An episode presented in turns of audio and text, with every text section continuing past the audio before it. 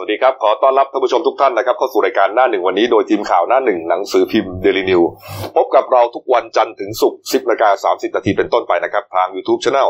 Daily News Live ขีดจีเอสตามที่หน้าจอนะครับ เข้ามาแล้วกด Subscribe ติดตามกันหน่อยครับ วันนี้วันพุธกลางสัปดาห์ครับ พุธที่ 4 มีนาคม 2563 พบกับผมอัจฉริยะโทนุสิทธิ์ผู้ดำเนินรายการคุณวราวุฒิคูณสมบัติพี่เอนะครับหัวหน้าข่าวหน้าหนึ่งและคุณเก่งไพรัตน์มิ่งขวัญผู้ช่วยหัวหน้าข่าวหน้าหนึ่งสายการเมือง นะครับ วินาทีนี้นะครับไม่ต้องพูดถึงเรื่องอื่นใดทั้งสิ้นนะครับ มาแรงแซงทางโค้งก็คือผีน้อยโอ้โหผีน้อยนะครับ ผีน้อยก็คือคำจำกัดความของแรงงานผิดกฎหมายนะครับ ที่ไปทำงานอยู่ที่เกาหลีใต้เนี่ยนะครับเอ่อหลังจากที่มีข่าวว่าเขาเรียกร้องอยากจะกลับประเทศไทยนะครับ เพราะว่าที่เกาหลีใต้ก็มีปัญหาเรื่องเกี่ยวกับการติดเชื้อใช่ครับ ขั้นรุนแรงนะครับ มีผู้เสียชีวิตเยอะทีเดียวอืมหลักการเบื้องต้นเนี่ยก็คือว่าคนไทยทุกคนนะครับ ที่อยู่ต่างประเทศเนี่ย ถ้าเขาแสดงเจตจำนงจะกลับประเทศเนี่ยต้องให้เขากลับนะครับไปห้ามไม่ได้ใช่นะครับ อันนี้เป็นหลักการปกติสากลเขียนไว้ในรัฐธรรมนูญด้วย ถูกต้องครับเพียงแต่ว่ามันมีปัญหา ถ้ามันมีปัญหาเรื่องเกี่ยวกับโรคระบาดโรคติดต่อต่างๆ เนี่ยก็อาจจะมีเอ่อมาตรการ ก็เช่น กักไว้ประเทศต้นทางก่อน14 วันใช่ไหมฮะอ๋อมาถึงไทยแล้วกักต่ออีกสัก 14 วัน ก็น่าจะโอเคนะ มาตรการนี้นะฮะแต่ว่าอาจจะทำไม่ได้ไงจำนวนคนเยอะ คนเยอะทีแรกว่าเอ่อแสดงเจตจำนงว่าสักสามพันสี่พันห้าคน ตอนนี้ห้าพันคนไม่รู้ว่าตอนนี้ทะลุไปหมื่นหรือเปล่า เมื่อวานท่านนายกพูดอยู่ว่าอาจจะถึงหมื่นนี่ฮะเมื่อวานนี้ครับพลเอกประยุทธ์จันทร์โอชานายกรัฐมนตรีและรัฐมนตรีกลาโหมนะฮะก็เอ่อ ประชุมคณะรัฐมนตรี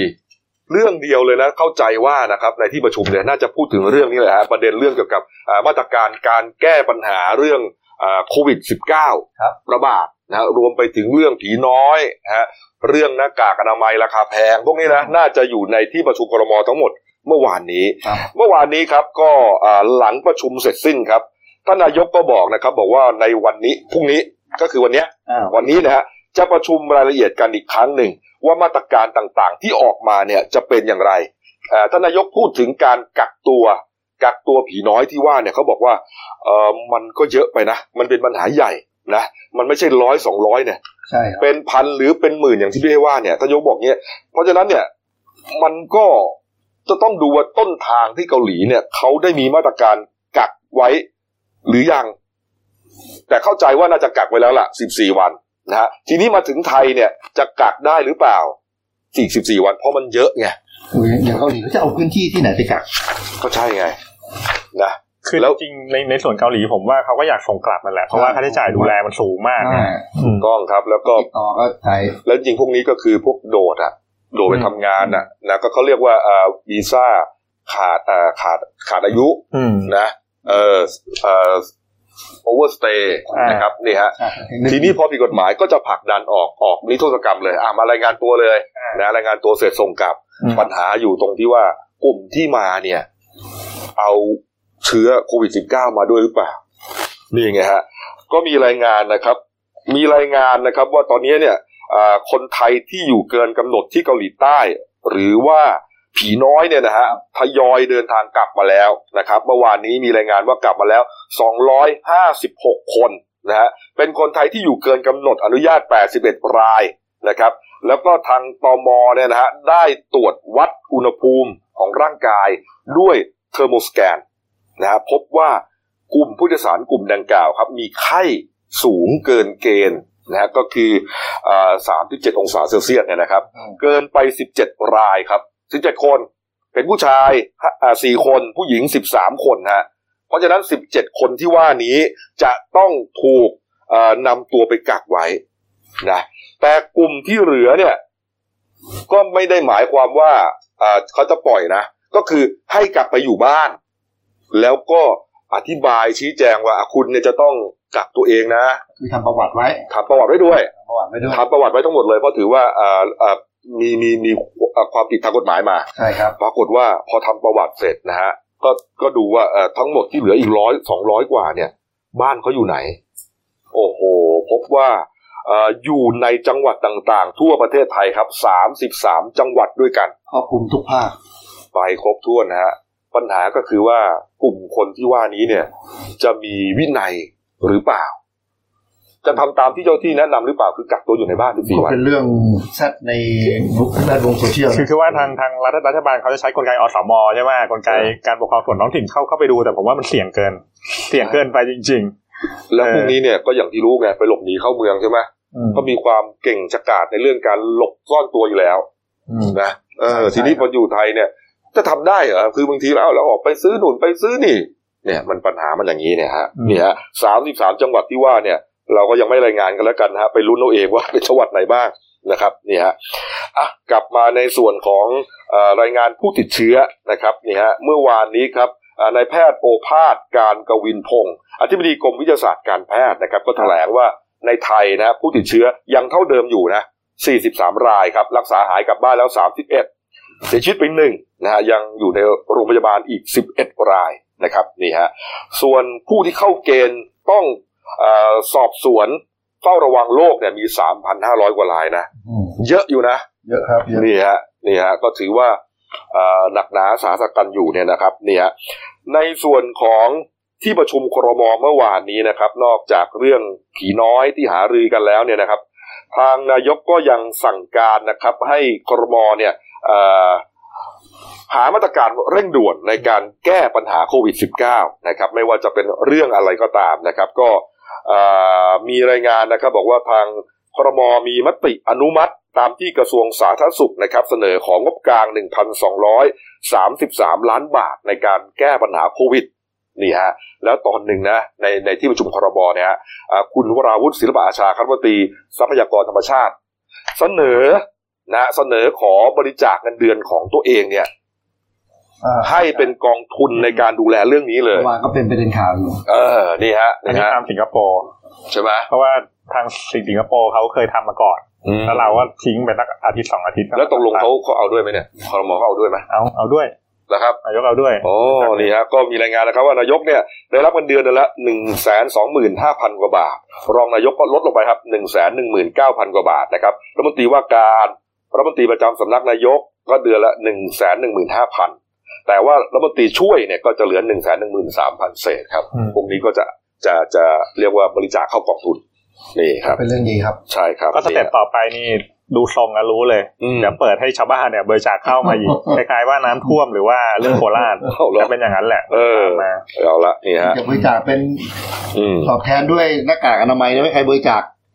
หนึ่งหมื่นหน้ากากอนามัยหนึ่งพันชิ้นอะไรเงี้ยเออก็ก็ก็ดีนะหวันอืมเออนี่ฮะ เอามาดูยอดผู้ป่วยอ่าผู้ติดเชื้อนะครับ ผู้เสียชีวิตนะฮะสะสมนะฮะทั้งโลกนี้นะฮะอัปเดตเมื่อเช้าสักครู่นี้เองเนี่ยนะครับมีผู้ติดเชื้อแล้ว 92,560 ราย เสียชีวิตไป 3,174 รายครับ รักษาหายแล้ว 50,000 กว่ารายอ่า ผู้ติดเชื้อนี่ทะลุขึ้นเรื่อยๆนะยังไม่มีเพดานว่าจะหยุดเลยนะคุณเก่งมันนี่ฮะมันมันทวีคูณอะนะแล้วก็อีกประเด็นหนึ่งที่ผมกังวลเนี่ยก็คือว่าอย่างอย่างผีผีน้อยเนี่ย step แรกเนี่ยมันห้าพันไงอืมแต่มันไม่จบแค่นี้ไง เพราะว่าเขาประเมินว่าตัวเลขผีน้อยที่อยู่ในเกาหลีใต้จริงๆเนี่ยประมาณหนึ่งแสนคนหมายถึงคนไทยนะนะที่โดดโดดร่มเข้าไปอะนะโอ้โหแล้วก็ step ต่อไปเนี่ยน่าจะมีคนทยอยเนี่ยขอกลับมาเรื่อยอืมๆประเด็นก็คือหลังจากนี้ครับประเมินกันว่าเกาหลีใต้เนี่ยอาจอาจจะต้องปิดประเทศเลยด้วยซ้ำต้องต้องรอรอดูว่ามันมันจะสถานการณ์มันจะไปสุกงอในช่วงไหน โอ้โห ก็เหมือนอิตาลีนะอิตาลีก็หนักนะอิตาลีก็ถ้าเป็นเมืองล้างเลยอิหร่านนี่ก็ไม่เบานะอิหร่านจริงๆวันวันนี้ท่านนายกเนี่ยจะประชุมเรื่องไอ้โควิด -19 เนี่ยเดี๋ยวอืมเดี๋ยวรอดูมาตรการแต่ว่าหลักๆ เนี่ย อาจจะต้องทำโรงพยาบาลสนามสามเหล่าทัพให้มันเป็นรูปธรรมรองรับไว้ก่อนอะอืม มันอาจจะต้องไปถึงขั้นนั้นนะหมายถึงว่าใช่โรงพยาบาลสนามสามเหล่าทัพ ก็คือหาพื้นที่ที่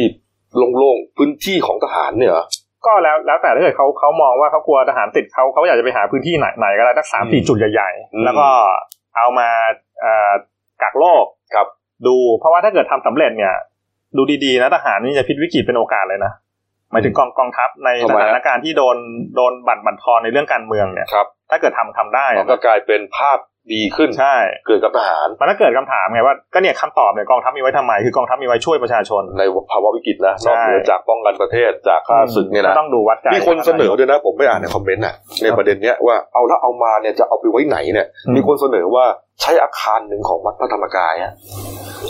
มีใหญ่ๆแล้วเออใหญ่ๆอะก็ไม่ได้ยอมอะเออ และอาคารนี้จริง ๆ เนี่ยเหมือนกับถูกอายัดนะ เพราะว่าอืมเอ่อรู้สึกว่าผมจำไม่ผิดเนี่ยนะเอ่อศาลตัดสินแล้วนะว่าให้ยึดแล้วก็ขายท่อตลาดเพื่อเอาเงินมาใช้สากลนะอืมเออ อันนี้น่าสนใจนะ ได้แล้วก็น่าจะหลายหมื่นยูนิตอะ เป็นหมื่นยูนิตอะเขาโจมตีกันอยู่ว่าเป็นข้อความของพวกไอโอเหรอไอโอเปล่าเหรออืมโอ้เออ ผมก็มาเล่าให้ฟังนะไม่รู้ไอโอป่ะอืมอะย้อนไปดูอ่าตัวเลขผู้ติดเชื้ออะไรกันหน่อยเนี่ยนะครับ ตอนนี้เนี่ยนะมีทั้งหมดเนี่ยฮะแปดสิบประเทศแล้วนะที่ติดเนี่ยฮะนี่เอามาโชว์ซะหน่อยไอ้ฟุกทำให้อ่านี่ฮะคุณฟุกคุณฟุกนี่นี่นี่ฮะอ่ามีติดเชื้อแล้วทั้งหมดแปดสิบประเทศนะฮะแต่ว่าล่าสุดครับมีติดเชื้อเพิ่ม คุณเข็มร้อยฮะมันมองไม่เห็นนะใช่คือต้องใช้ใบขยายหรือเปล่าเออคุณฟุกคุณฟุกเขาเป็นอย่างนี้แหละเขาเขาทำตัวเล็กๆนี่ฮะ ไปเชื้อเพิ่มอีกหนึ่งประเทศแล้วครับ คืออาร์เจนตินาครับนี่ฮะเอ่อน่าเป็นประเทศลาตินอเมริกาที่ติดเป็นประเทศที่สองนะครับต่อจากบราซิลนะครับผู้ที่ติดเชื้อที่อาร์เจนตินาเป็นผู้ชายนะครับ อายุ 43 ปีฮะแล้วแน่นอนครับ เหมือนกับที่บราซิลเลย คือกลับจากอิตาลีฮะคือเอาเชื้อจากอิตาลีกลับมาบ้านอะนี่ฮะคือไม่จำเป็นต้องมาจากจีนแล้วนะอืมเนี่ยฮะส่วนที่สเปนครับ สเปนก็มีผู้เสียชีวิตแล้วรายแรก นะฮะเป็นผู้ชายนะครับ มีรายงานด้วยนะครับว่าหนึ่งร้อยคนที่ติดเชื้อนะครับร้อยคนที่ติดเชื้อนะครับ จะมีสามคนครึ่งต้องตายครับ คือหมายถึงว่ามีโอกาสตายจากเปอร์เซ็นต์จากคนติดเชื้อเนี่ยสามจุดห้าเปอร์เซ็นต์ร้อยละสามสามจุดห้านี่ฮะนี่รายงานล่าสุดดูจากเอ่อสถานการณ์อัปเดตทุกวันเนี่ยนะครับครับนี่ฮะอะ ไปเรื่องอะไรบ้างฮะเรื่องหน้ากากหน่อยแล้วกันนะครับอ่าเมื่อวานนี้ครับเอ่อนายกพูดถึงเรื่องขาดแคลนหน้ากากอนามัยนะครับ ก็บอกว่าตอนนี้เนี่ยเอ่อได้สั่งการนะครับ หารือกับคุณจุลินทร์ลักษณะวิสิทธิ์รองนายกรัฐมนตรีและรัฐมนตรีพาณิชย์นะครับ หารือเอ่อกับหน่วยงานที่เกี่ยวข้องกรรมการต่างๆ ทุกชุดเนี่ยนะก็พบนะครับ บอกว่าปัจจุบันเนี่ยมีโรงงานผลิตหน้ากากอนามัย ในไทยนะโรงงานที่ใหญ่จริงๆเนี่ย11 โรงงานด้วยกันเออนะ11โรงงานด้วยกันครับ มีกำลังการผลิตทั้งหมดเนี่ยผลิตได้ 30 ล้านชิ้นต่อเดือน นั่นหมายความว่าเฉลี่ยวันละ1ล้านชิ้น 1 ล้านชิ้นไปไหนครับ จะต้องจัดสรรให้กับเอ่อกระทรวงสาธารณสุขเพื่อไปให้แพทย์พยาบาลต่างๆ บุคลากรต่างๆ ทางการแพทย์เนี่ยวันละ3 5 0 0 0 0 ชิ้นครับอืมที่เหลืออีกประมาณสักเจ็ดแสนชิ้นก็กระจายไปยังประชาชนต่างๆ นี่นี่ฮะเห็นว่าทางกระทรวงพาณิชย์เนี่ย ปกติเนี่ยอ่าโรงงานพวกเนี้ยก็จะออกจำหน่ายเองครับแต่ทีนี้พอมันมีปัญหาใช่ไหมเรื่องกักตุนอืมนะฮะเรื่องขายแพงเกินราคา เอาไปขายใน Facebook มีเป็นล้านชิ้นขณะที่ชาวบ้านหาไม่ได้เนี่ย มันเป็นปัญหาหมด ทางกระทรวงก็เลยอ่าเข้าไปเรียกว่าควบคุมเองเลยถึงโรงงานเลยใช่ไหมพี่ประเด็นนี้ อืมเอ๊ะสรุปเขาเขาเขาเจอต้นตอปัญหาแล้วใช่ไหมไอ้หน้ากากมันหายไปไหนอืมเจอเจอเจอยังก็เจอพวกกักตุนนั่นแหละ นะฮะนี่ฮะเมื่อวานนี้ท่านนายกก็เลยเออบอกว่าทางกระทรวงพาณิชย์เนี่ยต้องเข้าไปดูนะเอ่อแล้วก็ดำเนินการจับกลุ่มเลย ใครที่อืมขายราคาแพงนะใครที่กักตุนสินค้า พวกนี้นะมีความผิดด้วยนะ บอกว่าเอ่อมีโทษจำคุกสูงสุด 7 ปีนะครับ ปรับ 1 4 0 0 0 0 บาท แล้วเห็นว่าจับกลุ่มดำเนินคดีไปแล้ว 51 คดี นี่ฮะ นี่ฮะอย่างที่เห็นในภาพนี้ฮะเรียกว่าล่อซื้อเป็นยาเสพติดเลยนะนี่นี่ฮะอ่าพลตำรวจตรีนัทศักดิ์ชาวนาใสยครับผู้กำกับการตำรวจปราบปรามคุ้มครองผู้บริโภคนะครับนี่ฮะก็ร่วมกับคุณวิชัยโภชนกิจอธิบดีกรมการค้าภายในครับ ไปล่อซื้อจับกลุ่มครับ ผู้ต้องหาสองรายด้วยกันครับ ค้าหน้ากากอนามัยเกินราคาครับ นี่ได้ของกลาง 4,350 ชิ้น มูลค่า 66,000 บาทเนี่ยล่อซื้อทาง อินเทอร์เน็ตฮะเมื่อวานมันก็เป็นในในกลุ่มในแวดวงข่าวก็เป็นเรื่องตลกนะครับอืมพอกลางวันตำรวจไปตไปตรวจตลาดบอกว่าไม่มีการขายเกินราคาเออพอตอนเย็นล่อซื้อจับกันวุ่นวายไปหมดนี่ไงคนที่บอกว่าไม่พบว่ามีการขายเกินราคานะฮะเอ่อไหนนะอ่านี่พัฒนเอกฤษณะพัฒนาเจริญนะรองโฆษกตรบอกว่าไปตรวจแล้วไม่เจอฮะโอ้โห สุดยอดจริงอารมณ์เดียวกับลอตเตอรี่แพงๆเอออารมณ์เดียวไปกันตรวจแล้วลอตเตอรี่ไม่ไม่ไม่พบว่ามีแพง เกิน80บาท คือคือจริงๆแล้วต้องบอกจริงๆนะถ้าในชีวิตจริงคือ หาไม่ได้จริงๆใน80บาทเนี่ยใช่คือแกไปตรวจตรงไหนวะคือสถานการณ์อย่างเงี้ยในวันสองวันเนี่ยสถานการณ์หน้ากากถ้าเกิดเขาอ้างว่าผลิตได้วันละล้านชิ้นมันต้องดีขึ้นแล้วนะแต่ว่าถ้าเกิดสักอาทิตย์หนึ่งเนี่ยมันไม่ดีขึ้นเนี่ยแสดงว่าเริ่มมีปัญหาละครับว่ามันเกิดจากอะไรกันแน่ อืม แล้วเมื่อเมื่อวานเห็นว่ามีตำเอ่อมีตำรวจเนี่ยไปจับกลุ่มสองสาวที่โพสต์เฟกนิวด้วยนะพี่อ่าใช่ครับ ก็คือเอ่อ นายพุทธิพงศ์บุญกันครับรองรัฐมนตรีที่ตั้นนะครับเขาก็ไปอ่าประสานกับตำรวจไปจับกลุ่มนางสาวยุพยุพเลศนะครับ งอทิราชที่ที่ร้านค้าแห่งหนึ่งที่ชั้นหนึ่งครับ อาคารสุภไลยรัชดาซอยสิบอืคือมคือเขาเป็นคนที่โพสต์ทวิตว่าเป็นพนักงานห้างห้างแห่งหนึ่งในย่านพระรามเก้าเนี่ย ติดเชื้อโควิด -19 นะครับอ๋อกักตัวถึง40คนอ๋อคนก็แตกตื่นนะฮะ แชร์ทวิตกันวุ่นวายไปหมดอืมตอนห้างนี่มีการเอามาแถลงนะครับว่าไม่ไม่จริงครับแล้วก็มีอีกรายหนึ่งครับเป็นหญิงประกอบอาชีพค้าขายโพสต์ ไปโพสต์ว่าโรงเรียนจังหวัดระยองเนี่ยมีผู้เสียชีวิตจากติดโควิด -19 แล้วโรงโรงพยาบาลได้ปิดข่าวไว้ครับ ซึ่งมันก็ไม่ไม่เป็นความจริงนะครับอืมเมื่อวานก็เลยมีการจับกลุ่มไปสองรายนี่ฮะนี่ฮะก็ทำให้ดูให้เห็นนะฮะ พวกที่ทำให้สังคมปั่นป่วน ก็มีความผิด อย่ารีบแชร์ เออ และไอ้พวกที่ขายแพงเขาโดนล่อซื้อไปแล้วฮะ โดนจับกลุ่มแล้วนะครับ นี่ฮะ ส่วนไอ้หน้ากากรีไซเคิลนะฮะที่จับได้ที่วิหารแดงสระบุรีนะครับอ่าก็มีรายงานนะครับ บอกว่าเอ่อจับกลุ่มผู้ต้องหาสามรายนะครับ เป็นผู้ครอบครองสถานที่ที่เกิดเหตุเนี่ยสองรายครับและผู้นำของไปขายหนึ่งรายครับ มีความผิดนะฮะโทษแตกต่างกันไป แต่ก็มีทั้งจำคุกแล้วก็ปรับ นี่ อันนี้นี่ทำให้วุ่นวายกันพักหนึ่งเหมือนกันนะอืมวุ่นวายพลสยองเลยนะคเอรับอนี่ฮะนี่ฮะมีอีกประเด็นหนึ่งนะครับนี่ฮะอยู่ในโซเชียลมีเดียนะครับ นี่อ่าคุณอนุทินชาญวีรกูลนะครับรัฐมนตรีอ่ารองนายกรัฐมนตรีและรัฐมนตรีสาธารณสุขนะครับเขาได้โพสต์เฟซบุ๊กนะครับ เป็นประกาศของกระทรวงสาธารณสุขนะครับ จะต้องกักโรคนะครับอ่า จากผู้ที่เดินทางมาจาก 9 ประเทศด้วยกัน ซึ่งถือว่าเป็นเขตติดต่อโรคนะฮะต้องกักตัว 14 วัน โดยไม่มีข้อยกเว้น อันนี้คืออาในแคปชั่นของคุณอนุทินนะครับ บอกว่าอดทนและสู้ไปด้วยกันครับ แล้วแกก็โชว์ประกาศของกระทรวงสาธารณสุขลงนามโดยตัวเองเนี่ยนะอ่าเก้าประเทศก็ประกอบไปด้วยนี่ฮะญี่ปุ่น เยอรมัน เกาหลี จีน ไต้หวันฝรั่งเศส สิงคโปร์ อิตาลี แล้วก็อิหร่าน ปรากฏว่าโพสต์ไปแป๊บเดียวฮะเสียหนู ปิดเฟซบุ๊กหนีเลยฮะมันจะไปตรวจข้อมูลได้ชัวร์ดีมั้ยไม่ใช่แค่ลบ ไม่ใช่แค่ลบโพสต์นี้นะปิดเฟซบุ๊กเลยปิดเฟซบุ๊กอนุทินชาญวีรกูลหนีไปเลยฮะคุณคุณคุณเก่งปิดเกิดอะไรกิจขึ้นการอะชั่วคราวก็ก็เมื่อวานนักข่าวก็ไปถามกระทรวงสาธารณสุขแล้วเขาก็ชี้แจงมาว่า ไอ้ประกาศฉบับแรกเนี่ยเออมันอาจจะต้องมีแก้ไข เดี๋ยวเดี๋ยวรอรอฉบับต่อไปเอาก็ลบแต่โพสต์ก็พอมั้ง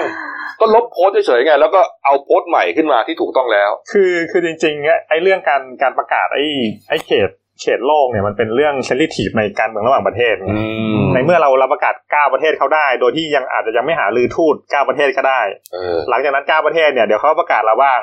ใครเดินทางมาจากไทยคือเนี่ยเหมือกันกกับโลกว่ากันเราเนี่ยไปปักปั๊มประเทศเขาว่าประเทศเขาเนี่ย มีคนติดเชื้อใช่เป็นประเทศติดเชื้อเอาไปเราเราก็ไปหาเขาไม่ได้เหมือนกันใช่เขาเออเขาก็จะโต้ตอบอย่างนี้แหละแล้วเสียหนูอะอาจจะมันก็ได้จะได้รับข้อมูลวุ่นวายบางอย่างมาก็เลยมาทบทวนใหม่เดี๋ยวเราประกาศชุดสองเดี๋ยวต้องยกเราประกาศอันแรกก่อนนะเพราะว่าลงลงนามไปแล้ว ลงนามไปแล้วประกาศไปแล้วฮะอืมนี่ฮะโดยไม่มีข้อยกเว้นเลยนะใครที่กลับมาจากเก้าประเทศ ซึ่งเป็นเขตติดต่อโรค ต้องกักตัว 14 วัน โดยไม่มีข้อยกเว้นแหม่ดูเฉียบขาดมาก โอ้โหเฉียบขาดยังไงฮะสุดท้ายก็ลบไป คือมันมันสะท้อนว่าตอนนี้รัฐบาลเมาหมัดนะ คล้ายๆมวยวัดอะ คือเออมาตรการแก้ปัญหาเนี่ยมันจะออกมาวันต่อวัน แต่ว่าอืมคนที่ลำบากเนี่ยคือเจ้าหน้าที่หน้างานครับ มันจะปรับไม่ทันแล้วตอนตอนนี้ปัญหาอย่างเรื่องหน้ากากเนี่ยการบริหารจัดการเนี่ยโรงพยาบาลรัฐหลายแห่งใช่ไหมโดยเฉพาะธรรมศาสตร์รังสิตเนี่ยกากไม่มีโอ้โหใช้คราวนี้เบิกหมอหมอพยาบาลยังเบิกไม่ได้เลยเออโหนี่หนักเลยนะแล้เนี่วยเขาต้องอยู่กับโลกทุกใช่วันเขาใช่ควรจะต้องมีนะครับเออเขาเป็นด่านหน้านะครับอืมเอาเอาละครับครั้งนี้อืมถ้าประกาศถูกต้องแล้ว เสียหนูก็ต้องไปสมัคร Facebook ใหม่ใช่ไหม เพราะว่าอันนี้ลบไปแล้วอ๋อนะไม่ใช่ลบมัน พอพอพอลบลบเนี่ย มันจะมีห่วงเวลาในการสามารถกลับมาเปิดใหม่ได้อืมถ้าเกิดลบ Facebook ไปแล้วเอาละครับอืมอันอันหมายถึงว่าบัญชีเดิมเนี่ยนะใช่บัญชีเดิมโอ้โหแฟนคลับคิดถึงแย่เลยเพราะเสียหนูนี่แกดวลกับใครครับใครเข้ามาด่าแกแกดวลสวนกันว่าใช้ศัพท์อย่างมันเลยเออขึ้นมึงขึ้นกูด้วยนะใช่ครับเออมึงด่ามากูด่ากลับอะแฟนคลับเหงาแย่เลย เออ เออ เอ้ามีประเด็นอีกนิดนึงแล้วกันนะครับ เมื่อวานนี้เนี่ยมีหนุ่มคนหนึ่งนะเครียดเอ่อ นึกว่าตัวเองเป็นโควิด -19 เหมือนกันนะ เป็นปอดติดเชื้อแต่สุดท้ายก็ผูกคอตายเสียชีวิตนะพี่ก็คือเอ่อตำรวจนะครับตำรวจสพสำโรงเหนือจังหวัดสมุทรปราการรับแจ้งมีชายผูกคอตายบริเวณประตูรั้วหน้าทางเข้านั่นนะครับไปที่แห่งหนึ่งครับในซอยด่านสำโรง42อำเภอเมืองสมุทรปราการก็ไปตรวจสอบเขาพบศพนายสลาวุฒิปัญญาอ้วนนะครับครับอายุ32 ปี ต่อสภาพมีลำคอเนี่ยมีสายยางขนาดเล็ก ผูกติดแน่นส่วนที่ประตูรั้วเนี่ยก็ยังมีเศษสายยางขนาดที่การติดอยู่ มันก็ผูกแล้วก็หล่นลงมานะครับ อืมบ้านเนี่ยเป็นบ้านที่กำลังก่อสร้างอยู่ ครับ แล้วก็ตรวจตรวจสารที่เกิดเหตุพบกระเป๋าของผู้ตายเนี่ย แล้วก็ในกระเป๋าเนี่ยมีใบนัดแพทย์ อยู่พอดูปุ๊บผู้ตายมีอาการป่วยด้วยอาการปอดติดเชื้อ อ่า เออ เป็นวัณโรค ครับ แล้วก็หมอ หมอก็คงจะสั่งให้มาตรวจแล้วก็คงแกก็คงแบบเครียดอะกลัวกลัวว่าตัวแกตัวแกจะเป็นโควิดโควิดเก้าก็เลยแบบคิดคิดไปเองอะฉันป่วยโควิดสิบเก้าป่วยตายแน่ก็เลยตัดสินใจผูกคอตาย อืมนี่ฮะนี่ฮะก็ทำให้เอ่อตื่นตระหนกนะ ใช่นี่ครับ คือใครเป็นโรคเกี่ยวกับปอดตอนนี้ก็สะดุ้งไปหมดอะใช่อย่าว่าแต่เป็นโรคเกี่ยวกับปอดเลยฮะทุกวันนี้เนี่ยเราเดินเนี่ยใครอักจามใส่เนี่ยเออเฮ้ยใช่ วันนี้ไปเข้าคิวไหนกลัวคิวยาว แก้ไอซะหน่อยเรียบเดี๋ยวคุณเดี๋ยวก็ได้ยินข้างหน้าแล้วเดี๋ยวพวกหนีแน่นอน เอาเอาละครับ มันก็ต้องอยู่กันสู้กันต่อไปนะครับ มาดูเรื่องการบ้านการเมืองหน่อยนะครับเมื่อวานนี้นะฮะมีการประชุมครมก่อนจะเข้าประชุมครมนะครับ ก็มีประเด็นว่าเอ่อมีการจัดกิจกรรมนะครับ ส่งเสริมเรียกว่าปิดเทอมสร้างสรรค์อัศจรรย์วันว่างนะก็มีเด็กๆมา ประเด็นก็คือว่า เด็กๆ ตอนนี้เนี่ยกิจกรรมต่างๆ ก็ต้องงดหมดนะคุณเก่งอืมใช่อืมใช่เนี่ยฮะเทอมเอ่อเป็นงดหมดละแต่ว่าผมสังเกต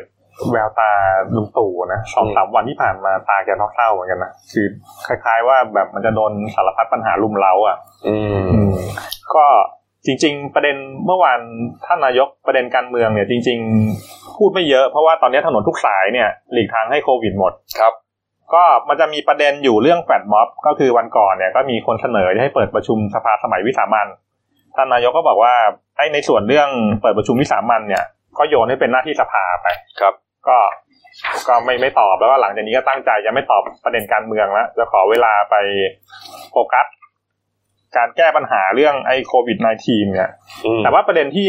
นายกเขาตั้งใจจะไม่ตอบประเด็นการเมืองจริง ๆ ผมก็เข้าใจนานายกนะว่าจริงๆอะ ท่านก็คงจะกลัวเรื่องบิดเบือนนะเพราะว่าตอนนี้สถานการณ์มันเปราะบางไงโดยเฉพาะเรื่องแฟดม็อบอืมก็คือท่านก็เลยตัดสินใจพยายามแบบไม่โต้ตอบการเมืองไปเลย เพราะว่าถ้าเกิดเอาไปบิดเบือนเนี่ยมันจะยิ่งไปกันใหญ่ แต่ว่าในมุมกลับเนี่ยก็คืออการไม่พูดเนี่ย ผลเสียมันก็มีนะในครัแง่บจิตวิทยาการเมืองเนี่ยคือว่าท้ายสุดเนี่ยมันจะเสียพื้นที่ข่าวไปไงอืมพอเสียพื้นที่ข่าวแล้วท้ายสุดเนี่ยมันจะโดนแทนที่ด้วยฝ่ายตรงข้าม ถูกต้องในการเคลื่อนไหวถูกต้อง แล้วก็ในสถานการณ์ตอนเนี้ยในบางเรื่องบางประเด็นเนี่ยสังคมต้องการความชัดเจนจากนายกครับในเมื่อนายกไม่พูดเนี่ยอืมไม่แน่ผลเสียมันอาจจะมากกว่าผลดีนั่นคือประเด็นที่หนึ่งประเด็นที่สองเรื่องการปรับคลมท่านนายกก็ก็บอกว่าก็เป็นอำนาจนายกแต่ว่าถึงเวลาก็จะปรับเอง แต่ว่าจากการประเมินเนี่ยก่อนกลางปีเนี่ย น่าจะปรับ ประมาณน่าจะสิบตำแหน่ง มันจะแบ่งเป็นสามกลุ่มไอ้กลุ่มกลุ่มสามปอเนี่ยป๊อกป้อม แล้วก็อ่าใครนะประยุทธ์อันเนี้ยเสาหลักเนี่ยต้องอยู่ อันนั้นกลุ่มแรกอะฮะอะไรฮะอยู่คุณพูดมาเหมือนว่าจะไป ไม่ต้องใช่ผมตกใจใจหายแวบเลยยังอยู่เอ้ยยังอยู่ใช่ไหมฮะอ๋อครับครับครับเสาหลักสามปอเนี่ยต้องอยู่ครับเพราะว่าในส่วนพลังประชารัฐเนี่ยเขาเคลียร์กันใหม่แน่นอนอืมก็อย่างอย่างข่าวแล้วเขาจะดึงคุณสุชาติชมกลิ่นกับ อ่าอนุชานาคาสายเนี่ยเข้ามาเสริมทีมแล้วก็จะปรับในส่วนของสามกุมารอะอืมสามสามกุมารของทีมคุณสมคิดอะอ่าอุตตมะอืมสนธิรัตน์แล้วก็สุวิทย์สวิตเมย์เซนซีใช่ครับ คนนี้ก็อาจอาจจะต้องจูนใหม่แล้วก็ในส่วนพักร่วมเนี่ย นายกไม่แตะให้ไปคุยกันเองในพักโควต้าเดิมอยู่ ว่าจะสลับเก้าอี้กันภายในพักหรือว่าจะเอาเหมือนเดิมเอาใครมาเอเก้าอเก้าเก้าอี้จะเท่าเดิมได้ไงเออก็เนี่ยต้องต้องรอเราดูเสียเสียหนูโควิดเนี่ยหลังหลังจากหายเมาเนี่ยจะแก้แก้ปัญหาได้หรือเปล่าถ้าเกิดได้เนี่ยอาจจะมีบำเหน็จมันจะได้อย่างนั้นหรือเปล่าถูกไหมในเมื่อมันมีสสเพิ่มมากขึ้นมันต้องเกี่ยร์ใหม่ โควต้าต้องเกี่ยร์ใหม่อืมอ่าภูมิใจไทยเขาก็เขาก็วะเป็นมั่นเป็นเหมาะว่าจะต้องได้อีกสักหนึ่งเก้าอี้อะอืมเออไม่งั้นจะเอามาทำไมอะอืมใช่ไหมน่าห่วงรัฐมนตรีที่ที่ที่เท้าลอยที่เป็นสส ที่ว่าว่าตอนแรกจะมาเป็นรัฐมนตรีต้องลาจากสสใช่ไหมครับอืมลาตรงลาลาออกกี่คนเอ่อตอนแรกเนี่ยเขาบอกจะลา แต่ว่าตอนตอนหลังเนี่ยไม่ลา ไม่มีใครลาเลไม่ยมีไม่มีใครลาอืมไอ้ประคนเท้าลอยประประประเด็นเรื่องปรับคอรมอเนี่ยนักข่าวเขาพยายามไปถามไปหลายคนนะ ถามรัฐมนตรีหลายคนแต่ส่วนใหญ่เขาจะโบ้ยไม่ตอบอะอืมเออเป็นหน้าเป็นของที่ท่านนายกไปอืม คุณสมศักดิ์เทพสุทินนะฮะแกนนำสามมิตรก็ปฏิเสธนะฮะคุณอนุชานาคาศัยก็บอกว่าอ่าก็ก็ไม่รู้ขณะที่บิ๊กป๊อกนะฮะอนุพงษ์เผ่าจินดาก็ปฏิเสธนะบิ๊กป๊อกก็เดินหนีเลยนี่เขาก็แสดงว่าปรับแน่ถ้าอย่าก็งนี้เดี๋ยวหลังๆเนี่ย step มันจะเป็นอย่างนี้ พอเนี่ยพอพอเริ่มปฏิเสธเนี่ยหลังๆเนี่ยโผมันจะมาก่อนอืมพอโผเนี่ยฝุ่นตลบเสร็จแล้วก็ท้ายสุดเนี่ยมันก็จะเคาะครับว่าจะปรับเป็นกี่ตำแหน่งเพื่อเรียกความเชื่อมั่นนะอ่าแต่ว่าจะเรียกได้ไม่ได้อีกเรื่องหนึ่งครับอืมนี่ฮะมีอีกเรื่องหนึ่งครับเอ่อ ปัญหาภายในของพรรคเพื่อไทยนะฮะหลังจากผ่านศึกอภิปรายไม่ไว้วางใจมาเมื่อสัปดาห์ก่อนนี่นะฮะก็มีประเด็นว่าโอ้โหแตกกันหรือเปล่านะครับมีการหัวกับรัฐบาลหรือเปล่านะคุณหญิงสุดารัตน์เกยุราพันธ์นะประธานยุทธศาสตร์ของพรรคก็ออกมาบอกซุ้มเสียงเนี่ยผมฟังเหมือนกับว่ามีความขัดแย้งจริงๆนะคุณเก่งก็เมื่อวานหญิงหน่อยเนี่ย ก็ออกออกมาบอกบอกว่ายืนยันประเด็นแรกเนี่ย ก็ยังยังไม่ไม่ไม่ถึงขั้นแตกหักอะนะครับอืมแต่ว่าก็เดี๋ยวจะเอาบทเรียนเนี่ยในการซักฟอกเนี่ยมาวิเคราะห์มาแก้ไขแล้วก็มาอืมปรับปรุงครับ แต่ว่าในส่วนเพื่อไทยเนี่ยยังไม่ถึงขั้นต้อง ต้องไปเปลี่ยนผู้บริหารเพราะว่าไอ้ยุทธการรุ่งอรุณที่จะดักจันทร์โอชาเนี่ยมันไม่เข้าเป้าไงอืมตอนแรกเราก็อุตส่าห์ไปตีความนู่นนี่นั่นแต่ใช่สรุปคือก็ไม่มีอะไรเปิดเปิดเปิดแฟลชเปิดแฟลชโทรศัพท์เอออ๋อเออเออใช่เออต้องใส่ใช่เหรอไม่ใช่โทรศัพท์เออจริงจริงๆเออไอ้เนี่ยไอ้ไอ้นั่นก็คือประเด็นที่หนึ่งแล้วประเด็นที่สองเนี่ยเขาเขาบอกว่าเดี๋ยวเขาจะต่อยอดเอาประเด็นซักฟอก นายกลุงตู่อะรัฐมนตรีเนี่ยไปยื่นศาลรัฐธรรมนูญกับป.ป.ช.ครับให้ตรวจสอบแต่ว่าจะตรวจสอบได้หรือเปล่านั่นอีกเรื่องหนึ่งนะอืมอ่าก็อีกประเด็นหนึ่งแล้วก็ในส่วนที่สามเนี่ยเรื่องแฟลชม็อบอ่าคุณหญิงสุดารัตน์ก็บอกว่าจริง ๆ ท่านก็แนะนำให้นายกลงไปฟังเสียงเด็กโดยตรงดีกว่า ยังไม่ถึงขั้นจะต้องเปิดประชุมสมัยวิสามันอืมอืมนะครับเอ่อความเคลื่อนไหวอีกเรื่ องอีกเรื่องหนึ่งนะฮะหลังศึกอภิปรายเนี่ยนะครับเมื่อวานนี้ครับคุณเอกชัยหงกังวานนะฮะนักเคลื่อนไหวการเมืองครับ เข้าไปยื่นคำร้องต่อกกตขอให้เพิกถอนสมาการเป็นความเป็นสสของคุณธรรมนัฐพมเผ่าฮะรัฐมนตรีช่วยเกษตรและสหกรณ์แล้วก็เป็นสสพะเยาของพลังประชารัฐเนี่ยบอกว่าในการอภิปรายไม่ไว้วางใจที่ผ่านมาครับ ฝ่ายค้านแสดงหลักฐานชัดเจนนะฮะคุณธรรมนัฐไปติด คุกอยู่ที่ออสเตรเลียนะฮะต้องคำพิพากษาศาลอุทธรณ์ที่นั่น ฐานนำเข้าแล้วก็ค้ายาเสพติด 6 ปีนะครับ แต่ปรากฏว่าอ่าคุณธรรมนัฐเนี่ยชี้แจงแล้วก็เหมือนชี้แจงไม่เคลียร์นะแกชี้แจงบอกว่าที่ศาลบอกว่าเป็นเฮโรอีนนั่นน่ะมันไม่ใช่ มันเป็นแป้ง คือผมว่านี่ก็เป็นฉายาที่ติดตัวแกไปตลอดนะอะไรอะเรื่องอะไรธรรมนัสธรรมนัสแป้งมันเออ มันเป็นแป้ง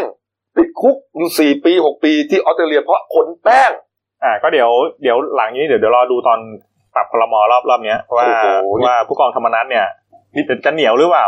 แกไปขายเบเกอรี่หรือเปล่านี่นี่เป็นทำรัดหน้า นี่เป็นเขาเรียกว่าเป็นเรื่องตลกที่ตลกไม่ออกจริงนะอืมเป็นเป็นเรื่องที่ไม่น่าเชื่อนะใครอืมใครจะไปคิดว่าจะแถมามุมนี้ ไม่แล้ว ผมงงจริงๆนะเนี่ยเรื่องเนี้ยอันอื่นก็ยังพอเข้าใจได้นะว่าเออก็บอกว่าอ่าไม่ได้ไปติดคุก แต่ว่าเป็นเหมือนเกี่ยวกับการกักตัวแล้วก็ว่าไปแทนนะแต่ว่าเรื่องขนแป้งแล้วไปโดนจับเนี่ย ก็เดี๋ยวติดคุกสี่ปีจริงๆอะผมผมมองมองว่าคนที่ดูดูโทรทัศน์วันนั้นเนี่ยเขาตัดสินได้ว่าว่าเขาจะเขาจะเชื่อเชื่อใครฝ่ายไหน มันเป็นโจ๊กที่เป็นอืมโอ้โหมันมันมันมันตลกจริงนะในความรู้สึกผมอะอืมก็อาจจะขนแป้งจริงๆก็ได้ แต่ว่าผมตลกไงเออ บางคนเขาเอาไปล้อเลียนอะในเฟซในในโซเชียลอะโอ้โหเป็นพ่อค้าขายราดหน้าไปแล้ว เออ เออที่เอาออสเตรเลียเขาไม่กินราดหน้าเขาไม่เอาเขาไม่รู้ไงเออเนี่ยฮะ แล้วอะมีอีกเรื่องหนึ่งนะปิดท้ายครับ อนาคตใหม่ครับคุณเก่งครับว่าไปเลย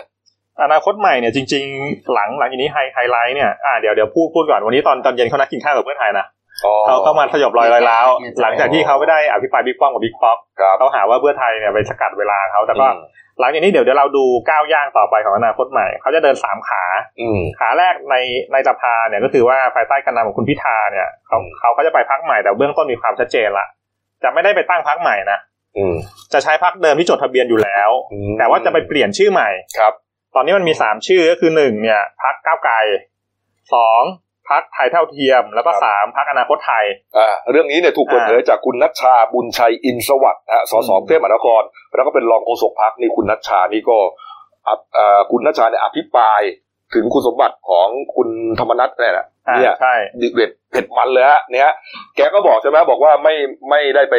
ตั้งพรรคใหม่ใช่แต่ก็ใช้ใช้พรรคเดิม ก็เบื้องต้นบอกเลยแล้วกันว่าเสียงส่วนใหญ่เนี่ยเขาจะเอาชื่อพรรคก้าวไก่อืมเพื่อเพื่อป้องกันปัญหาถ้าเกิดว่าไปใช้ชื่อพรรคอนาคตไทยเนี่ยมันอาจจะโดนกกตมองว่าอาจจะคล้ายกับพรรคอนาคตใหม่ มันจะมีปัญหาอีกโอ้โหมันเออแต่ไทยเท่าเทียมนี่แหมฟังแล้วนะสเต็ปมันมันมันจะเดินไปอย่างนี้หกมีนาเนี่ยเดี๋ยวเขาจะประชุมกันแล้วเขาจะเคาะชื่อพรรคครับแล้วก็แปดมีนาเนี่ยเขาจะเปิดเปิดตัว แล้วก็หลังจากนั้นก็จะมีการประชุมเปลี่ยนกรรมการบริหารแล้วก็ไปขอ เปลี่ยนชื่อพรรคใหม่ แล้วจะเหลือกี่คนฮะสสเนี่ยห้าสิบห้าคนอีอืกมสิบคนเนี่ยเขาเขาจะไปภูมิใจไทยเก้าครัแล้บวก็อีกหนึ่งก็คือว่าไปไปไหนนะชาติพัฒนาหรือเปล่าหรือชาติไทยพัฒนาอีกชาติพัฒนาหนึ่งคนอืมนี่ฮะนี่ฮะ เออแต่เป็นชื่อย่อมันจะสนุกนะกกก้าวไกลเออไทยเท่าเทียมว่าทททเออแต่แต่ว่าหลังหลังจากนี้เขาเขาประเมินว่าเที่ยวอ่าในในเกมในสภาเนี่ยเขาเขาจะลดโทนลงนะครับก็คือว่าเขาเขาเขาจะเน้นทำงานสภามากกว่า แต่ว่าในอืมส่วนนอกสภาเนี่ยก็ปล่อยให้ในส่วนของคณะคณะอนาคตใหม่เขาทำงานกันอืมเรื่องโรงเรียนการเมืองเรื่องลงวิสาหกิจชุมชน ก็แยกกันเดินร่วมกันตีครับก็น่าจะเป็นมีอย่างนั้นก็มีประสบการณ์มานะใช่แบ่งงานกันให้เคลียร์อืมอะการถือว่ายังยังดีนะห้าสิบห้าคนยังเหลือเยอะ โอ้โหมันเออนะ ผมยังใจชื้นเหลือนะเยอะยังเหลือเยอะ ผมใจผมคิดว่าหายเป็นครึ่ง อืมเออ แล้วแล้วไอ้เรื่องคลิปซื้อตัวอะไรกันยี่สิบสามยี่สิบสามมันจบยังไงไม่รู้นะขอบคุณในอุดมการณ์นะครับ อืมนี่ฮะเอ้า การเมืองก็พอหอมปากหอมคอนะครับ ปิดท้ายเบรกนี้ครับ เมื่อวานนี้ครับ ที่จังหวัดอุดรธานีนะครับ ห้าอำเภอด้วยกันนะเกิดพายุฤดูร้อนนะฮะฝนฟ้าขนอง แล้วก็มีพายุลูกเห็บด้วยสร้างความเสียหายเยอะมากนะที่ฮะคืออำเภอที่หนักที่สุดนะครับ คืออำเภอโนนสะอาดอืมเรียกว่าพายุเนี่ยกระแสลมทำให้ร้านค้าร้านห้างโลตัสเอ็กซ์เพรสครับหลังคาหลุดมานะครับอืมเสาไฟฟ้าแรงสูงโค่นล้มระเนระนาดกว่า 40 ต้นครับนะครับ ถนนสายโนนสะอาดบ้านบ้านโพสำราญนะครับเสาไฟฟ้าแรงสูงโค่นระเนระนาดเป็นทางเลย อืมแล้วก็โรงเรียนโนนสะอาดพิพิทยาสันเนี่ยต้องปิดการเรียน ครับ ก็คือช่วงนี้ก็ดีหน่อยเพราะเป็นช่วงใกล้ปิดเทอมละ ก็คือเสียหายแต่ว่าเด็กๆ ก็ไม่ได้รับบาดเจ็บ เพราะว่าใช่ครับ ไม่ได้อยู่ที่โรงเรียนเนี่ยนะฮะเพราะฉะนั้นอีกสี่อำเภอนะคืออำเภอหนองหานกุมภาวาปีอำเภอบ้านเผือและอำเภอกู่แก้ว ก็ได้รับความเสียหายเช่นเดียวกัน ครับ ก็คือมันเป็นพายุแบบที่มีลูกเห็บ ลมแรงแล้วลูกเห็บแล้วก็ฝนด้วยก็อืมก็หนักกันไปอะครับครับเนี่ยครับก็มีตัวเลขมาเนี่ยนะครับ สรุปแล้วเนี่ยเสียหายไป 8 ตำบล 26 หมู่บ้านนะครับ แล้วก็5อำเภอนะครับบ้านเรือนประชาชนเนี่ยเสียหายไป 546 หลังคาเรือนนี่ครับ ส่วนที่เห็นในภาพนะครับ เป็นคลิปที่จังหวัดหนองคายฮะคายนะครับหนองคายเนี่ยฮะนี่ฮะก็เอ่อเกิดพายุเหมือนกันเนี่ยนะครับ แล้วก็มีการซ่อมแซมกันเนี่ยฮะนี่นี่ครับอ่าทางกรมอุตุบอกเลยครับวันเนี้ย วันที่สี่เนี่ยทางภาคตะวันออกเฉียงเหนือนะครับ จะมีฝนฟ้าขนองร้อยละหกสิบของพื้นที่นะครับฝนตกกระโชกแล้วก็ลูกเห็บก็ส่วนภาคกลางก็ฝนฟ้าขนองร้อยละยี่สิบภาคตะวันออกฝนร้อยละสามสิบภาคใต้มีฝนเล็กน้อยกรุงเทพฝนฟ้าขนองร้อยละสิบก็ก็ขอให้มีฝนตกมาดับร้อนนะครับ แต่อย่าอย่ามีลมเลยอืมนะฮะเนี่ยฮะที่มันจะเสียหายหนักก็คือว่าพายุใช่ครับ ลมที่มันมากับฝนด้วย แล้วก็ลูกเห็บด้วยนี่แหละนี่ต้องระวังสุขภาพด้วย เป็นหวัดช่วงนี้ลำบาก โอ้โห อะไรมันวุ่นวายขนาดนี้โอ้โหใช่ มันเรื่องเยอะจริงๆนะ ช่วงนี้ประเดประดังเข้ามานะคเอรับอรับมือกันให้ดีครับ อ้าว เอาละครับ พักครู่เดียวครับ กลับมาช่วงหน้าครับคูคืนอนาจารเด็กชายแลกเกตนะครับ เกิดขึ้นที่นครปฐมนะแล้วก็มี GPS มรณะครับ พาเอ่อรถจักรยานยนต์ไปล้มคว่ำเสียชีวิตนะฮะแล้วก็ปรากฏว่าเป็นโค้งลับแลนะไปเจอศพที่ ตายแล้วก็ไม่มีใครเห็นมาเป็นเดือนเนี่ย ครับ อีกศพหนึ่งอยู่ที่นั่นด้วยนะครับช็อกมากอ่าแล้วมีอีกประเด็นหนึ่งครับ มีเมียหมอฝรั่งนะครับ ปีนหน้าผาตกมาเสียชีวิตนะครับ แล้วก็ไม่รู้ว่าเกิดจากการฆาตกรรมหรือเปล่านะครับ ปิดท้ายที่ลูกหิอ่าลูกหนี้เตรียมเฮครับแบงก์ออมสินเตรียมปล่อยกู้ให้หนึ่งแสนบาทครับไปปิดบัตรเครดิตเอ่าละครับพักครู่เดียวครับเดี๋ยวกลับมาช่วงหน้าครับ จากหน้าหนังสือพิมพ์ สู่หน้าจอมอนิเตอร์ พบกับรายการข่าวรูปแบบใหม่ หน้าหนึ่งวันนี้ โดยทีมข่าวหน้าหนึ่ง หนังสือพิมพ์เดลิวิวออกอากาศสดทาง YouTube d e l i n e w l i v e ขีดทีเทุกวันจันทร์ถึงศุกร์10นาฬิกา30นาทีเป็นต้นไป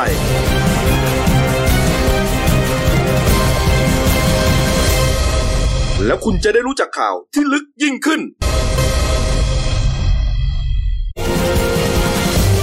จากหน้าหนังสือพิมพ์ สู่หน้าจอมอนิเตอร์ พบกับรายการข่าวรูปแบบใหม่ หน้าหนึ่งวันนี้ โดยทีมข่าวหน้าหนึ่ง หนังสือพิมพ์เดลิวิวออกอากาศสดทาง YouTube d e l i n e w l i v e ขีดทีเทุกวันจันทร์ถึงศุกร์10นาฬิกา30นาทีเป็นต้นไป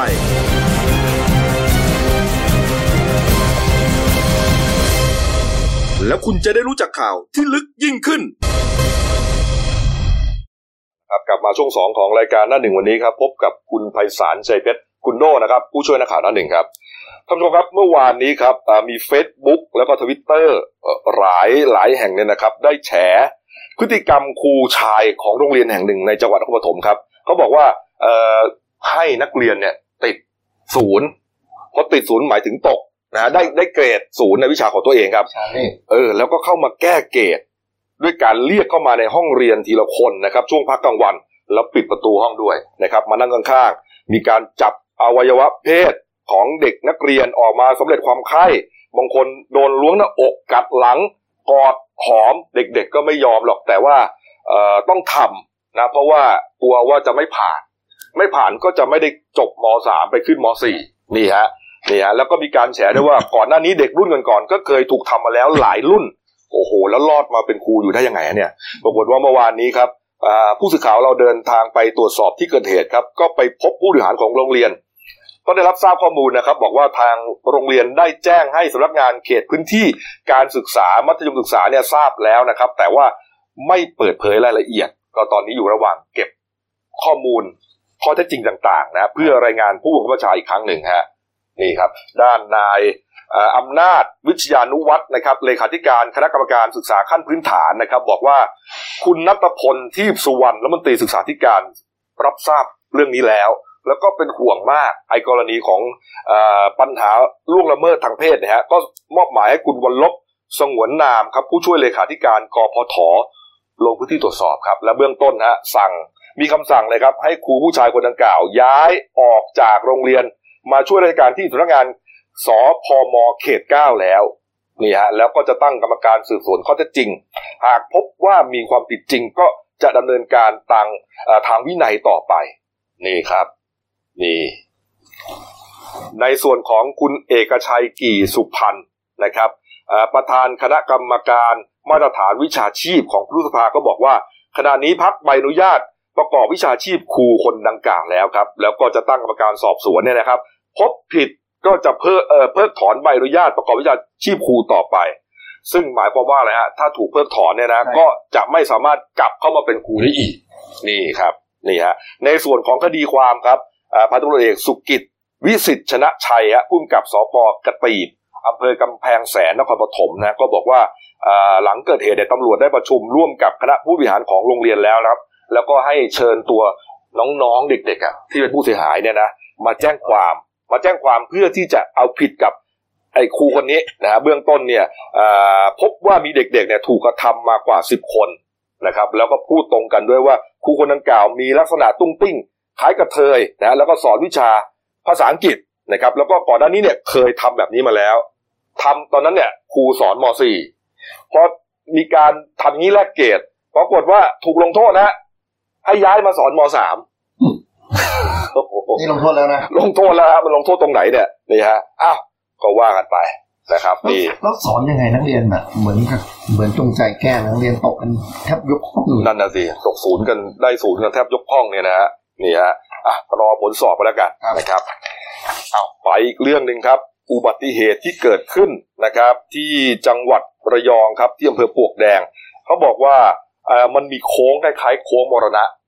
เป็นโค้งลับแล นะครับแหมขับไปเนี่ย เหมือนกับว่าไปเกิดอุบัติเหตุแล้วก็เสียชีวิตแล้วก็ไม่มีคนเห็น แล้วก็เกิดสองครั้งซ้อนใช่ครับคุณโดครับเหตุเกิดที่สพเปลือกแดงครับ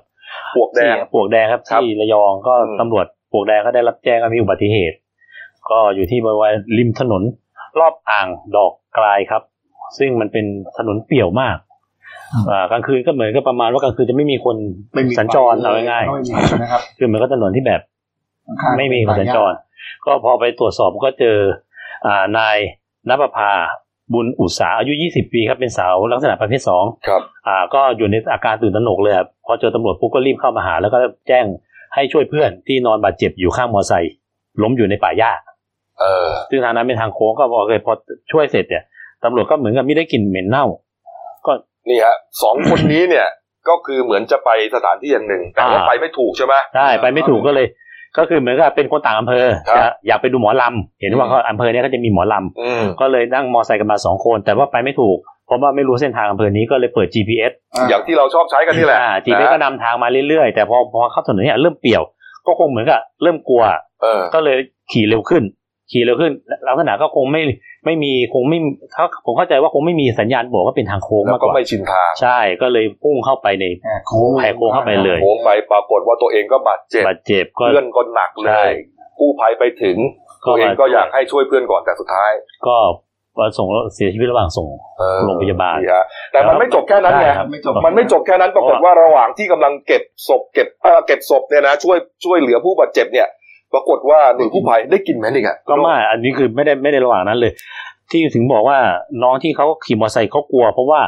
หลังจากประสบอุบัติเหตุเนี่ยเขากิ้งเข้าไปลึกมากอ๋อเพราะเขาก็มันก็มืดเขาคงไม่รู้จะทำอะไร แต่เขาก็ได้กลิ่นแต่ก็ระหว่างนั้นก็เป็นห่วงเพื่อนเออพอจะโทรลุกขึ้นมาหยิบโทรศัพท์แจ้งตำรวจครับก้าวแรกที่เดินออกมา ก็เหยียบอะไรนิ่มๆก็รู้สึกว่าเหมือนไม่เหมือนหญ้าอ๋อนิ่มบนแข็งก็เหมือนกับเหยียบกระดูกอือฮึก็เลยตกใจแล้วก็เหม็นเน่าก็เลยเปิดโทรศัพท์ไฟโทรศัพท์ส่องดูก็ตกใจเป็นศพอ่าเอง ที่เป็นเหมือนกับโครงกระดูกแห้งหนังเกาะติดโครงกระดูกอเสียยู่ชีวิตมาเป็นนานแล้วเป็นซากศพใช่ ก็เลยตกใจนอนอยู่เสียชีวิตอยู่ข้างมอเตอร์ไซค์อีกคันหนึ่งโอ้โหโอ้โหก็ช็อกเลยคราวนี้พอตำรวจมาถึงได้มองว่าทำไมอาการตื่นตระหนกขนาดนั้นโอ้พอตำรวจตรวจสอบไปก็ตรวจสอบมาก็ไปทราบชื่อครับชื่อนายน้อย ขันแข็ง อ่า ที่มีญาติแจ้งหายไปเมื่อประมาณหนึ่งเดือนที่ผ่านมาอ๋อก็คาดว่าน่าจะมาประสบอุบัติเหตุ เหมือนกันลักษณะเดียวกัน ไม่แน่ใจว่า GPS พามาหรือเปล่า ใช่ แต่ว่านี่เสียชีวิตทันทีแล้วก็ไม่มีคนเห็น แล้วบริเวณในป่าหญ้าเนี่ยเป็นหญ้าสูง ซึ่งถนนไม่มีคนผ่านอืมก็เลยนอนเสียชีวิตอยู่นั้นตั้งนานโอ้โหหายเป็นเดือนไม่มีใครเห็นใช่นี่ฮะเป็นโค้งลับแลเนี่ยนะทีนี้เอ่อทางอำเภอปลวกแดงทราบเรื่องแล้วเนี่ยก็ควรจะไปจัดการนะเอ่อ ไปถางหญ้าไปอะไรให้มันดูติดไฟไว้ทั้งดวงเปยอะไรให้มันชัดเออเนี่ยฮะเนี่ยฮะก็เพราะว่ามันแล้วก็อะไรอะ เกิดอุบัติเหตุบ่อย แสดงว่าอันตรายจริงๆแล้วพอเกิดแล้วก็ไม่มีใครเห็นด้วยลกมาก อย่างเงี้ยต้องไปจัดการนะ อืมน่ากลัวครับครับ เอามาอีกเรื่องหนึ่งนะครับ เกิดขึ้นที่กระบี่นะครับ เมื่อวานนี้ครับ มีนักปีนผานะครับ เป็นผู้หญิงไทยเนี่ยนะฮะเอ่อเขาชอบปีนผาปรากฏว่าไปเสียชีวิต นะฮะตกจากหน้าผาเสียชีวิต แต่ว่าเหมือนกับว่าจะเป็นการฆาตกรรมหรือเปล่าเนี่ยครับ ไม่แน่ใจฮะเชิญครับเจ๊ก็คือตำรวจสพอ่าวนางอำเภอเมืองกระบี่เนี่ยครับก็รับแจ้งมีหญิงสาวและยตกภูเขานะครับ เสียชีวิตบริเวณภูเขามีชื่อริมสวนผลไม้หมู่หนึ่งบ้านช่องพีตำบลอ่าวนางอำเภอเมืองกระบี่นะครับ ก็เดินทางไปตรวจสอบก็พบศพนางนันทวันนะครับเอ่อคือเขาเป็นภรรยาของ สัตวแพทย์ชาวสวีเดนนะครับอืมอืมอ่าก็คือสภาพศพเนี่ยนอนตะแคงอยู่ในอยู่ในโถงถ้ำขนาดเล็กนะครับครับ แล้วก็เสื้อนี่ถูกถลกขึ้นมาสภาพคล้ายเปลือยนะครับอืมไม่สวมรองเท้าเออมีแผลถลอกและแผลรอยช้ำที่ลำตัว คล้ายๆกับการตกกระแทกอย่างรุนแรงครับ คาดว่าเสียชีวิตมาไม่ต่ำกว่าถึงสองชั่วโมงเอ่อคุณนันทวันปรีจาอายุห้าสิบห้าปี แต่จริงๆเขา พอเราเช็คชื่ออีกทีเขาจะมีชื่อยาวกว่านี้นะครับอืมอ่าฮะผมก็เลยเลยเลยไม่ได้พูดนามสกุลออกมาก่อน อ๋อครับ อืมก็ก็พอไปตรวจรอบๆเนี่ยก็พบกระเป๋า พบกระเป๋าใบหนึ่งครับเป็นกระเป๋าเสื้อผ้ามีเครื่องสำอางเงินสดสกุลต่างๆอยู่หลายหมื่นบาทนะครับครับ ใบเครื่องใบอนุญาตกับขี่สวีเดนรองเท้าปีนหน้าผา อันนี้คือข้อพิรุธหนึ่งละรองเท้าปีนหน้าผาอยู่ในกระเป๋า แล้วก็รองเท้าผู้หญิงหนึ่งคู่ แล้วก็พบเจอยอ Yamaha Fino จอดอยู่ อืม แล้วก็ เจอเศษเชือกนะครับเชือกปีนหน้าผาเนี่ยตกอยู่หนึ่งเส้น แล้วนอกจากนั้นยังพบปลายเชือกอีกด้านหนึ่งเนี่ยแขวนอยู่แขวนอยู่บนหน้าผา อืมนึกภาพตามนะครับ ว่าปกติเนี่ยเวลาเราปีนปีนผาเนี่ยเชือกมันก็จะต้องยาวลงมา ใช่ครับ แต่อันนี้มันเหมือนเชือกขาด พอพอไปดูนะเชือกเนี่ยเป็นรอยเหมือนถูกตัดขาด เออแล้วสภาพสภาพของศพของผู้ตายเนี่ยก็มีรอยฟกช้ำเอ่อรอยถลอกต่างๆเนี่ยนะอันนั้นจะพอจะเข้าใจได้ว่าก็อาจจะถูกจากแรงกระแทกตอนตกลงมา แต่ประเด็นก็คือว่าไม่ได้สวมรองเท้าปีนเขา เพราะการปีนเขาปีนหน้าผาเนี่ยรองเท้าคือสิ่งสำคัญมากอืมรองเท้าจะช่วยให้ไม่มีฝ่ายยึดเกาะขึ้นปไม่มีใครปีนปีนเขาปีนหน้าผาที่มันมีช่องง่อนหินขนาดนี้แล้วไม่ไม่ไม่ใส่รองเท้าหรอก ใช่ครับครับ ก็คือสำหรับเอ่อสำหรับผู้เสียชีวิตเนี่ย ก็มามาเมืองไทยนะครับ มาเมืองไทยมาเที่ยวเมืองไทยกับสามีแต่เขาซื้อบ้านไว้ที่อ่าวนางเนี่ยครับ เป็นบ้านราคาบ้านสวยราคาหลายล้านบาทก็มามาเมื่อสามวันก่อน มากับสามีและลูกชายหรือลูกชายกับสามีก็แยกไปเที่ยว ส่วนเขาเป็นคนชอบปีนหน้าผาก็เลยมาครับปีนหน้าผาที่นี่อืมซึ่งทำให้เสียชีวิตโดยปริศนาครับ อืมเนี่ยฮะอย่างที่บอกอะครับ เชือกอ่าด้านหนึ่งของเชือกเนี่ย มีลักษณะถูกตัดขาดเป็นรอยใหม่ฮะ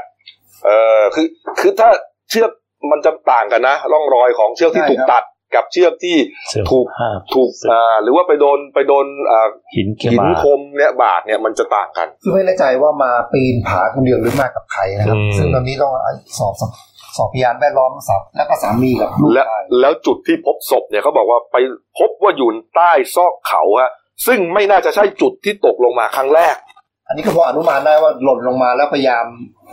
ตะเกียกตะกายจะไม่เสียชีวิตทันทีพยายามจะช่วยเหลือตัวเองขยับตัวอะไรอย่างเงี้ยฮะอืมเนี่ยฮะแต่ว่าพอสอบแล้วเนี่ยเอ่อสามีของเขาที่เป็นสัตสัตวแพทย์ชาวสวีเดนใช่ไหมฮะก็ทั้งคู่เนี่ยก็เป็นเรียกว่าเป็นคนชอบปีนเขาด้วยกันทั้งคู่เป็นนักกีฬาเออแต่ทีนี้เนี่ยแข็งแรงก็ไม่รู้ว่าเกิดอะไรขึ้นว่าเออจะเป็นฆาตกรรมหรือเปล่านะฮะตำรวจก็เรียกญาติพี่น้องมาสอบ ปรากฏว่าญาติพี่น้องเนี่ยก็ไม่ติดใจการเสียชีวิตด้วยนะ เชื่อว่าไม่น่าจะเกิดจากการฆาตกรรม แต่คิดว่าอาจจะฆ่าตัวตาย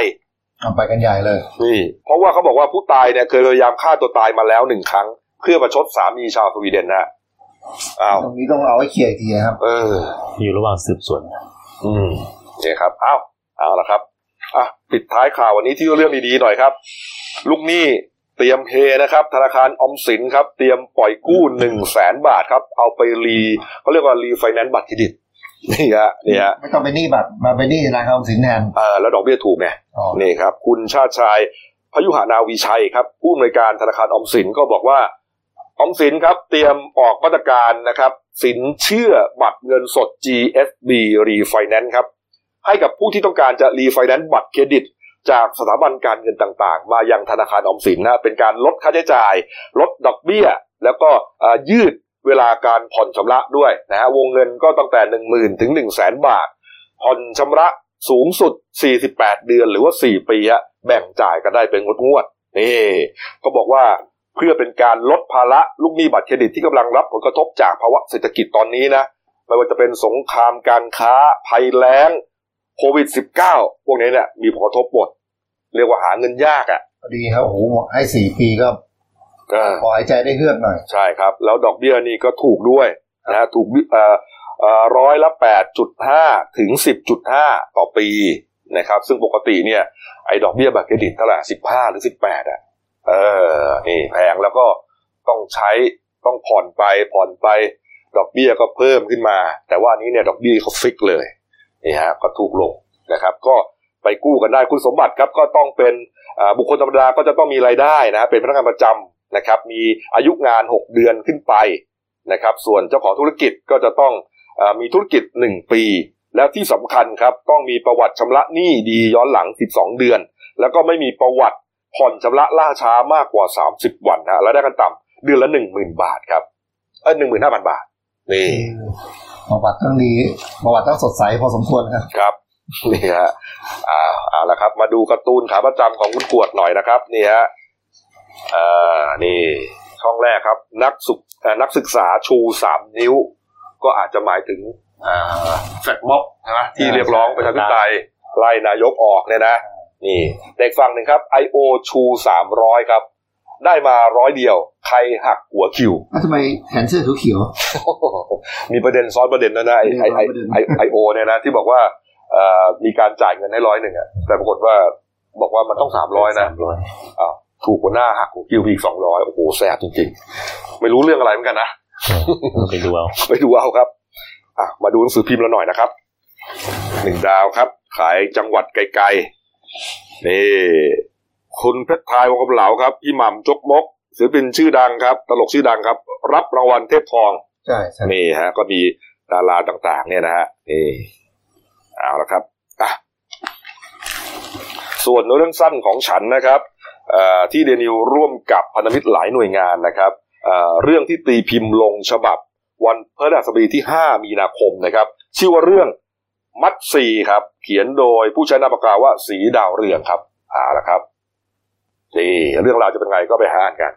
นะครับเอาละครับ วันนี้ก็ครบถ้วนนะครับ ฝากช่องด้วยครับ The New Life GTS นะครับ เข้ามาแล้วกด subscribe กดไลค์กดแชร์ครับ กดกระดิ่งแจ้งเตือนมีรายการดีๆทั้งวันและทุกวันครับ วันนี้หมดเวลาครับเราสามคนลาไปก่อนครับ สวัสดีครับ